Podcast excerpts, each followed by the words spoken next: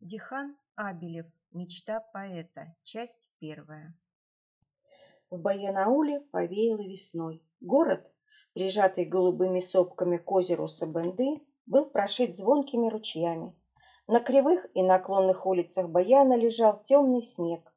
Утрамбованный за длинную зиму копытами, полозьями, сапогами и пимами, снег туго поддавался таянию, держался на каменистой почве крепкой коркой.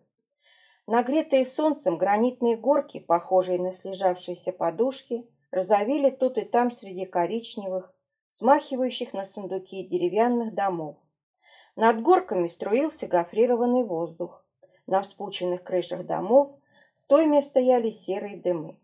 Во дворах победоносно орали петухи и требовательно крякали утки.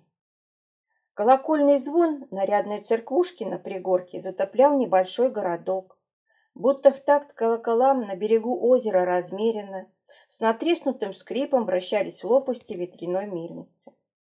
С северной окраины города, по обочине дороги, ведущей к перевалу Желантос, густо лепились убогие самонки с плоскими крышами. В восточной стороне города, на главной улице, возвышалась на бугре строгая и молчаливая мечеть.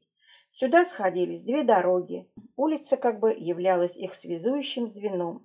Она была застроена толстостенными магазинами и добротными домами под железными зелеными крышами. Один из этих богатых домов прямо напротив мечети через улицу принадлежал мулле одиннадцати властей Баянаула Хазрету Рахмет Туле. Дом Хазрета снаружи выглядел пустынно, ни звука, ни души. Только за конюшней, пригревшись на солнышке, сидел на штабеле из сосновых бревен юноша лет семнадцати, султан Махмуд. На его коленях лежала раскрытая книга.